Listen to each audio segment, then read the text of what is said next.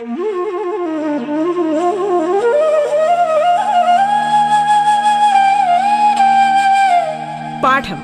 കേട്ടു പഠിക്കാൻ റേഡിയോ കേരളയിലൂടെ.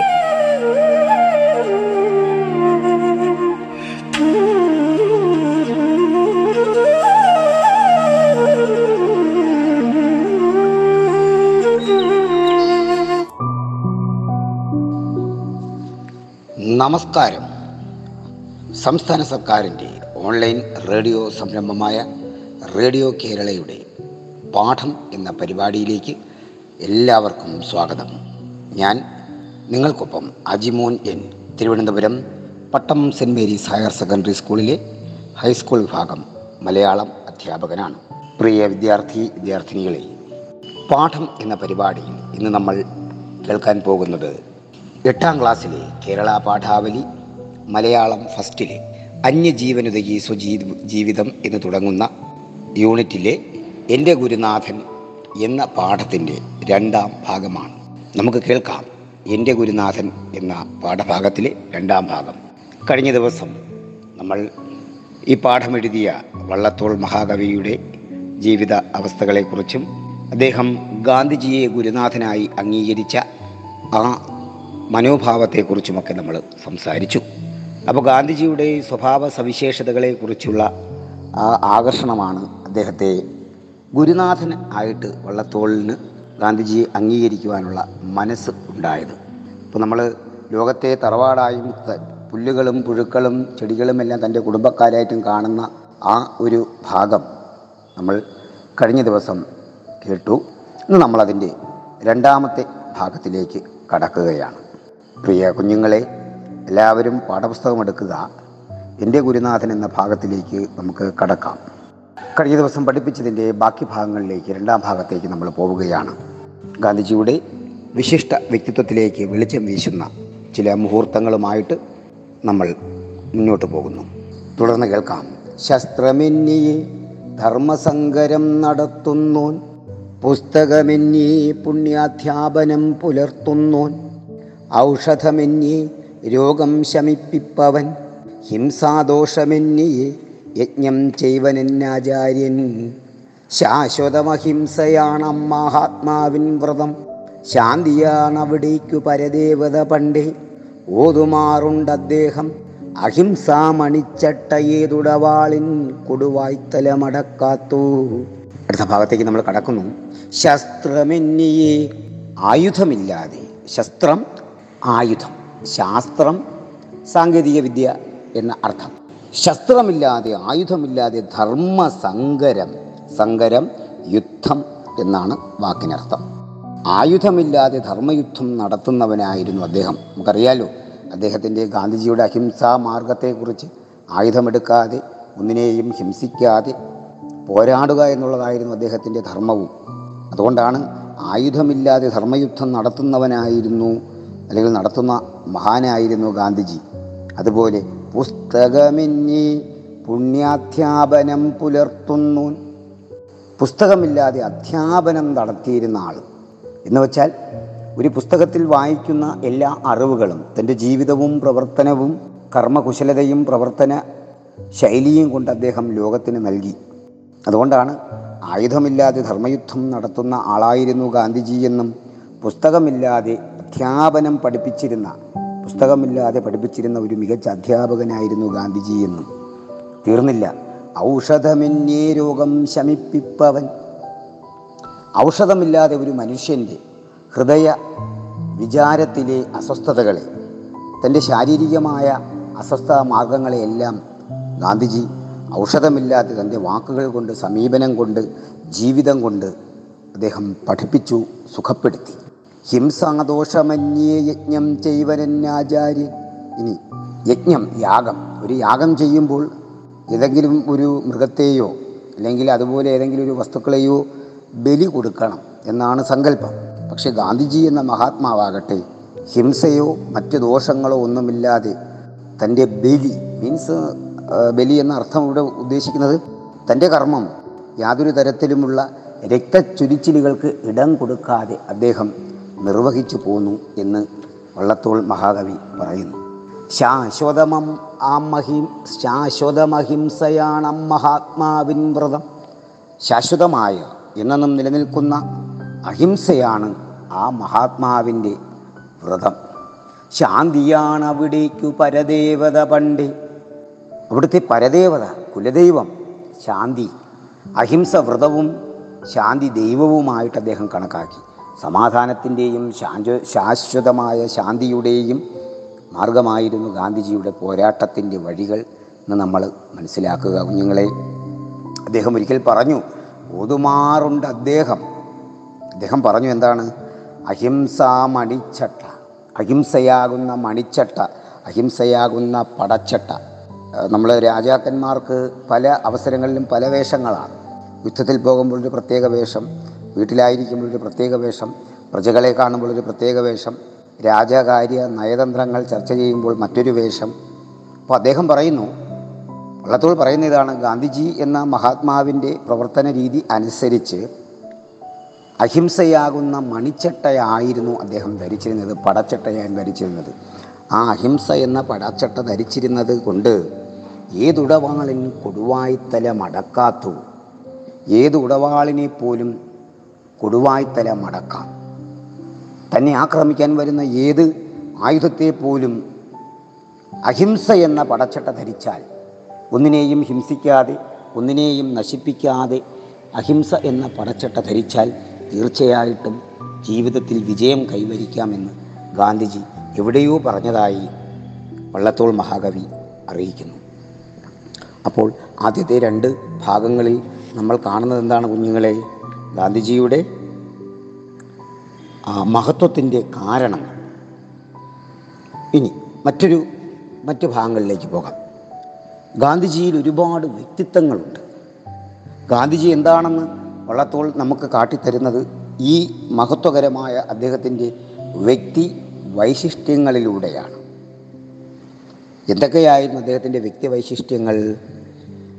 ക്രിസ്തുദേവന്റെ പരിത്യാഗശീലവും സാക്ഷാൽ കൃഷ്ണനാം ഭഗവാന്റെ ധർമ്മരക്ഷോപായവും ബുദ്ധന്റെ അഹിംസയും ശങ്കരാചാര്യരുടെ ബുദ്ധിശക്തിയും രന്തി ദേവന്റെ ദയാവായ്പും.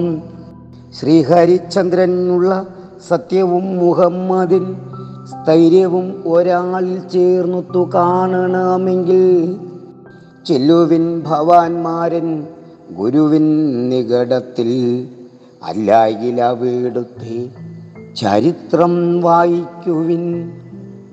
ഗാന്ധിജിയിൽ കുഞ്ഞുങ്ങളെ നിങ്ങൾക്ക് പഠിക്കാൻ വെച്ചിരിക്കുന്ന പാഠത്തിലെ പഠന പ്രവർത്തനങ്ങളിൽ പ്രധാനപ്പെട്ടൊരു ക്വസ്റ്റ്യനാണ്. ഗാന്ധിജിയിൽ അപൂർവ ഗുണവിശേഷങ്ങളുടെ സമ്മേളനമുണ്ടെന്ന് വള്ളത്തോൾ സമർത്ഥിക്കുന്നത് എങ്ങനെയെന്നുള്ള പഠന പ്രവർത്തനത്തിന്റെ ഉത്തരമാണ് ഈ തരുന്നത്. എന്താണ്? ക്രിസ്തുദേവന്റെ പരിത്യാഗശീലവും യേശുക്രിസ്തുവിന്റെ ത്യാഗശീലം. നമുക്കറിയാം യേശു മരിച്ചത് മറ്റുള്ളവർക്ക് വേണ്ടിയാണ്. പാപികളായ മനുഷ്യർക്ക് വേണ്ടിയാണെന്നാണ് നമ്മൾ മനസ്സിലാക്കിയിരിക്കുന്നത്.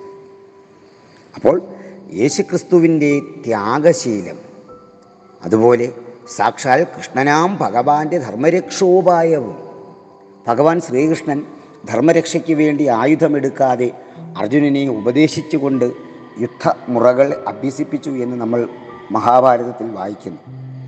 എന്ന് വെച്ചാൽ അതിനർത്ഥം ഗാന്ധിജി ആയുധമെടുക്കാൻ മറ്റുള്ളവരെ ആഹ്വാനം ചെയ്തു എന്നല്ല.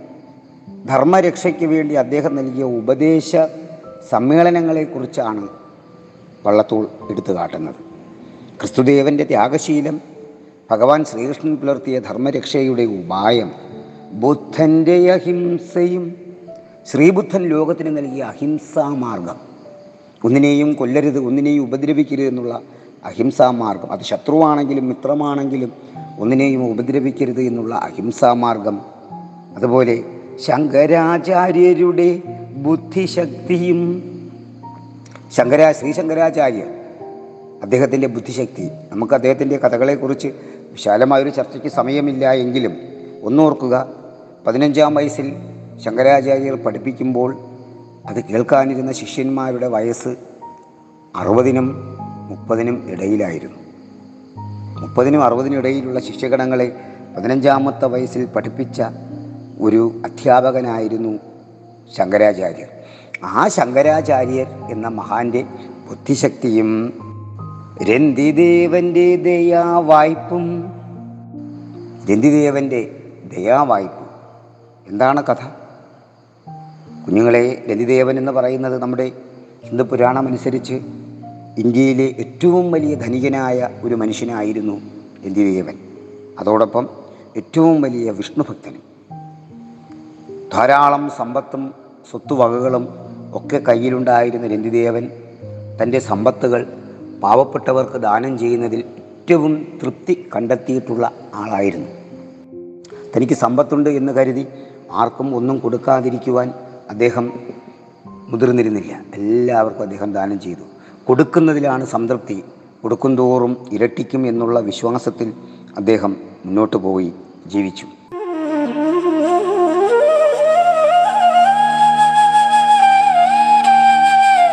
പാഠം കേട്ടു പഠിക്കാൻ റേഡിയോ കേരളയിലൂടെ. പാഠത്തിൽ ഇനി ഇടവേള.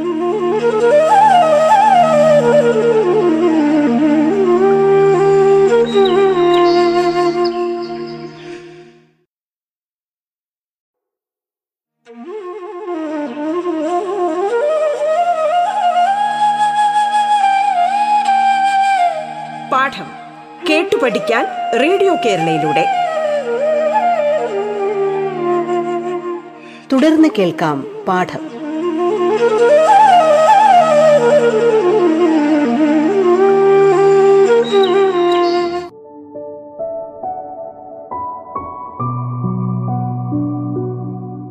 ഏത് പാതിരാത്രിയിലും ഏത് അസമയത്തും ആ ഗ്രാമത്തിലുള്ള ആളുകൾ രന്തിദേവന്റെ അടുക്കൽ വന്നാണ് സഹായം അഭ്യർത്ഥിക്കുന്നത്. അദ്ദേഹം വാതിൽ തുറന്ന് അവർക്ക് ആവശ്യമുള്ള സഹായങ്ങൾ ചെയ്യുന്നതിൽ യാതൊരു മടിയും കാണിച്ചിരുന്നില്ല.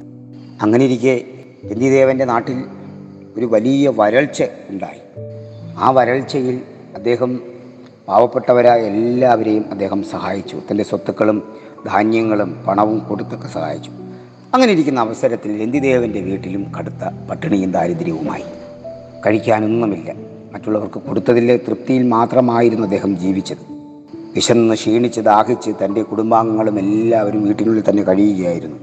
അങ്ങനെ ഇരിക്കുന്ന അവസരത്തിലാണ് എവിടുന്നോ അല്പം കഞ്ഞി വെള്ളവും കിട്ടി. അല്പം കഞ്ഞിയും വെള്ളവും കിട്ടി. അപ്പോൾ എന്നാൽ ഇത് കഴിച്ച് വിശപ്പടക്കാമെന്ന് കരുതി രന്തിദേവൻ കഞ്ഞി അല്പം കൊടുത്ത് കുടുംബാംഗങ്ങൾക്കും കൊടുത്ത് കുടിക്കാനിരുന്നപ്പോൾ അതാ മുറ്റത്തൊരു ബ്രാഹ്മണൻ വിശന്ന് വലഞ്ഞു വരുന്നു. മറ്റൊന്നും ചിന്തിച്ചില്ല. ആ ബ്രാഹ്മണന് അല്പം കഞ്ഞി കൊടുത്തു. ബാക്കിയുള്ള കഞ്ഞി കുടിക്കണമെന്ന് നമുക്ക് കരുതി ഇരുന്നപ്പോഴാണ് മുറ്റത്ത് ഒരു വൃദ്ധനായ യാചകൻ വന്നു നിൽക്കുന്നു. ആ വൃദ്ധനായ യാചകൻ വന്നപ്പോൾ അദ്ദേഹത്തിനും കൊടുത്തു അല്പം കഞ്ഞിയും ഭക്ഷണവും. കുറച്ച് കഴിഞ്ഞിട്ട് ബാക്കിയുള്ളത് കുടിക്കാൻ ഒരുങ്ങിയപ്പോഴാണ് അത് ആ മുറ്റത്തൊരു കാട്ടാളൻ വന്ന് നിൽക്കുന്നു. വിശന്ന് വലഞ്ഞ കാട്ടാളനും അദ്ദേഹം ഭക്ഷണം കൊടുത്തു. കാട്ടാളന് പാത്രത്തിൽ കഞ്ഞി ഭക്ഷണം കൊടുക്കാൻ ഒരുങ്ങിയപ്പോൾ കാട്ടാളൻ പറഞ്ഞു വേണ്ട ഞാനൊരു താഴ്ന്ന ജാതിക്കാരനാണ്. എനിക്ക് ഇതിൽ നിന്ന് ഭക്ഷണം വേണ്ട. എനിക്ക് കയ്യിൽ ഒഴിച്ചു തന്നാൽ മതിയെന്ന് പറഞ്ഞപ്പോൾ രന്തിദേവൻ പറഞ്ഞു ഞാൻ ഇത്തരത്തിലുള്ള ദുർചിന്തകളിൽ വിശ്വസിക്കുന്നില്ല. എല്ലാവരും ഈശ്വരൻ ഈശ്വരന്റെ മുന്നിൽ തുല്യരാണെന്ന് കരുതി രന്തിദേവൻ ആ കാട്ടാളനും പാത്രത്തിൽ കഞ്ഞി കൊടുത്തു. അവസാനം അല്പ കഞ്ഞിവെള്ളം മാത്രം അവശേഷിച്ചു.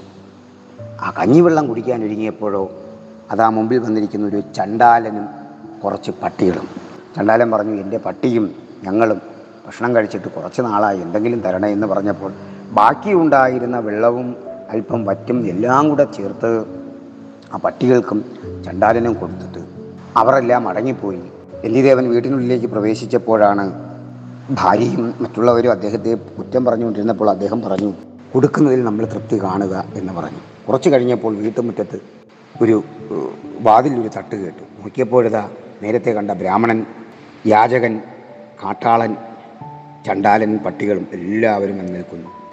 തന്റെ കണ്ണുകൾക്ക് വിശ്വസിക്കാനല്ല ഗന്ധിദേവൻ നോക്കിയപ്പോഴാണ് ഈ നാല് രൂപങ്ങളും ഒറ്റ രൂപമായി വിഷ്ണു ഭഗവാന്റെ രൂപത്തിലേക്ക് വരുന്നതായിട്ട് അദ്ദേഹം കാണുന്നു. അപ്പോൾ വിഷ്ണു ഭഗവാനായിരുന്നു വേഷം മാറി തന്റെ ഭക്തനായ ഗന്ധിദേവനെ പരീക്ഷിക്കാൻ വന്നത്.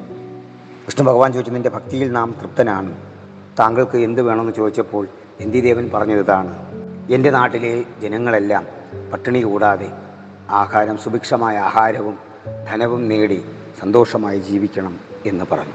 ആ രന്തിദേവന്റെ ദയാവായ്പും അതുപോലെ ഹരിചന്ദ്ര മഹാരാജാവിന്റെ സത്യവും.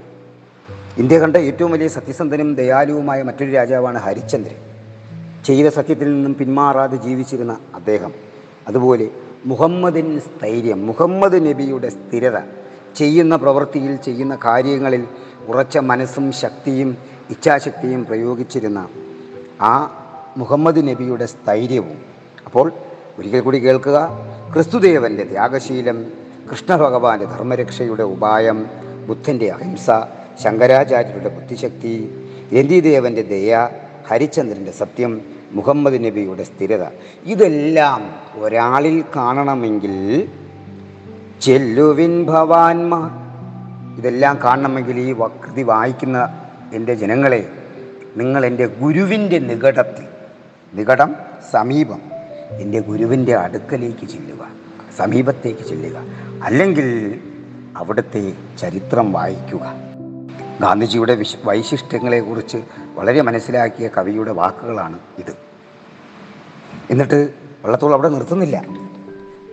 തന്റെ ഗുരുനാഥന്റെ മഹത്വത്തെക്കുറിച്ച് പറഞ്ഞ അദ്ദേഹത്തിന് കുതി തീരുന്നില്ല അദ്ദേഹം പറയുന്നതാണ് ഹാ തത്ര പവൽ ഭവൽ പാദം ഒരിക്കൽ ദർശിച്ചെന്നാൽ ഒരിക്കലെങ്കിലും അവിടുത്തെ ഭവൽപാദം ആ എന്റെ ഗുരുനാഥനായ ഗാന്ധിജിയുടെ മനോഹരമായ പാദം ദർശിച്ചാൽ കാതരൻ അതിധീരൻ കാതരൻ ക്ഷീണിച്ച ആൾ പോലും ഉത്സാഹത്തോടുകൂടി ധൈര്യത്തോടുകൂടി പ്രവർത്തിക്കും പ്രവർത്തന നിരതരാകും അതുപോലെ കർക്കശൻ കൃപാവശൻ.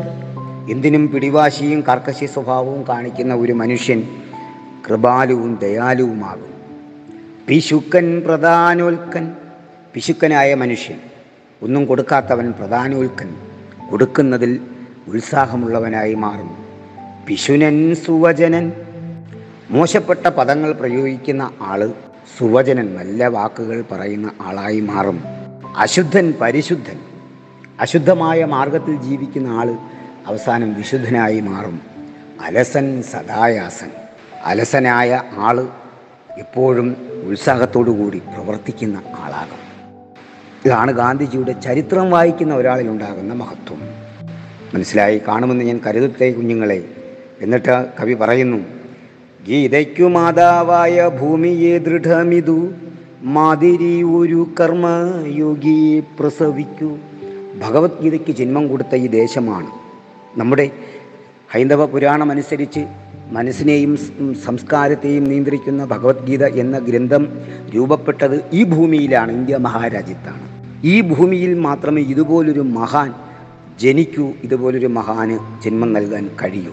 മാത്രമല്ല ഹിമവത് വിന്ധ്യാചല മധ്യദേശത്തെ കാണൂ ശമമേ ശീലിച്ചേഴും ഇത്തരം സിംഹത്തിന് ഹിമാലയത്തിന്റെയും വിന്ധ്യാപർവതത്തിന്റെയും മധ്യഭാഗത്ത് ഗുജറാത്തിൽ എന്ന ദേശത്ത് മാത്രമേ ശമമാർഗം എല്ലാത്തിനെയും അടക്കുക എല്ലാത്തിനെയും നിയന്ത്രിച്ചു കൊണ്ട് മുന്നോട്ട് പോകുന്ന മാർഗം ശീലിച്ച ഒരു സിംഹത്തെ നമുക്ക് കാണാൻ പറ്റും.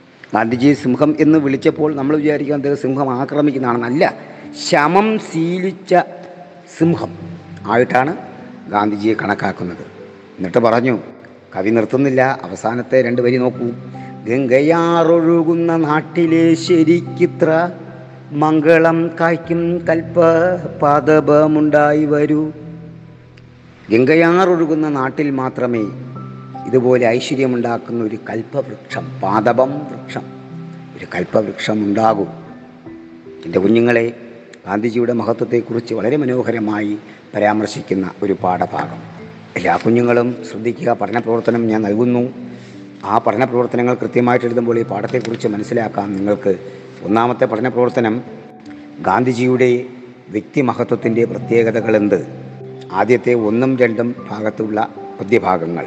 ഗാന്ധിജിയുടെ വ്യക്തിമഹത്വത്തിന്റെ പ്രത്യേകതയും രണ്ടാമത്തത് ഗാന്ധിജിയിൽ അപൂർവ ഗുണവിശേഷങ്ങളുടെ സമ്മേളനം എഴുത്തുകാരൻ വിവരിക്കുന്നതെങ്ങനെ?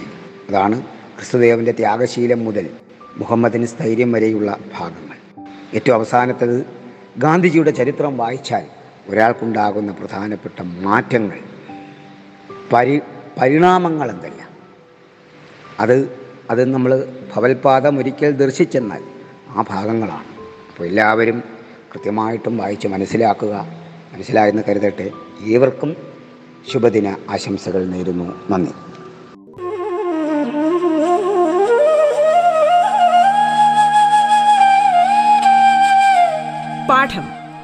കേട്ടു പഠിക്കാൻ റേഡിയോ കേരളയിലൂടെ. പാഠത്തിന്റെ ഇന്നത്തെ അധ്യായം പൂർണമാകുന്നു. ഇനി അടുത്ത ദിവസം കേൾക്കാം. നമസ്കാരം.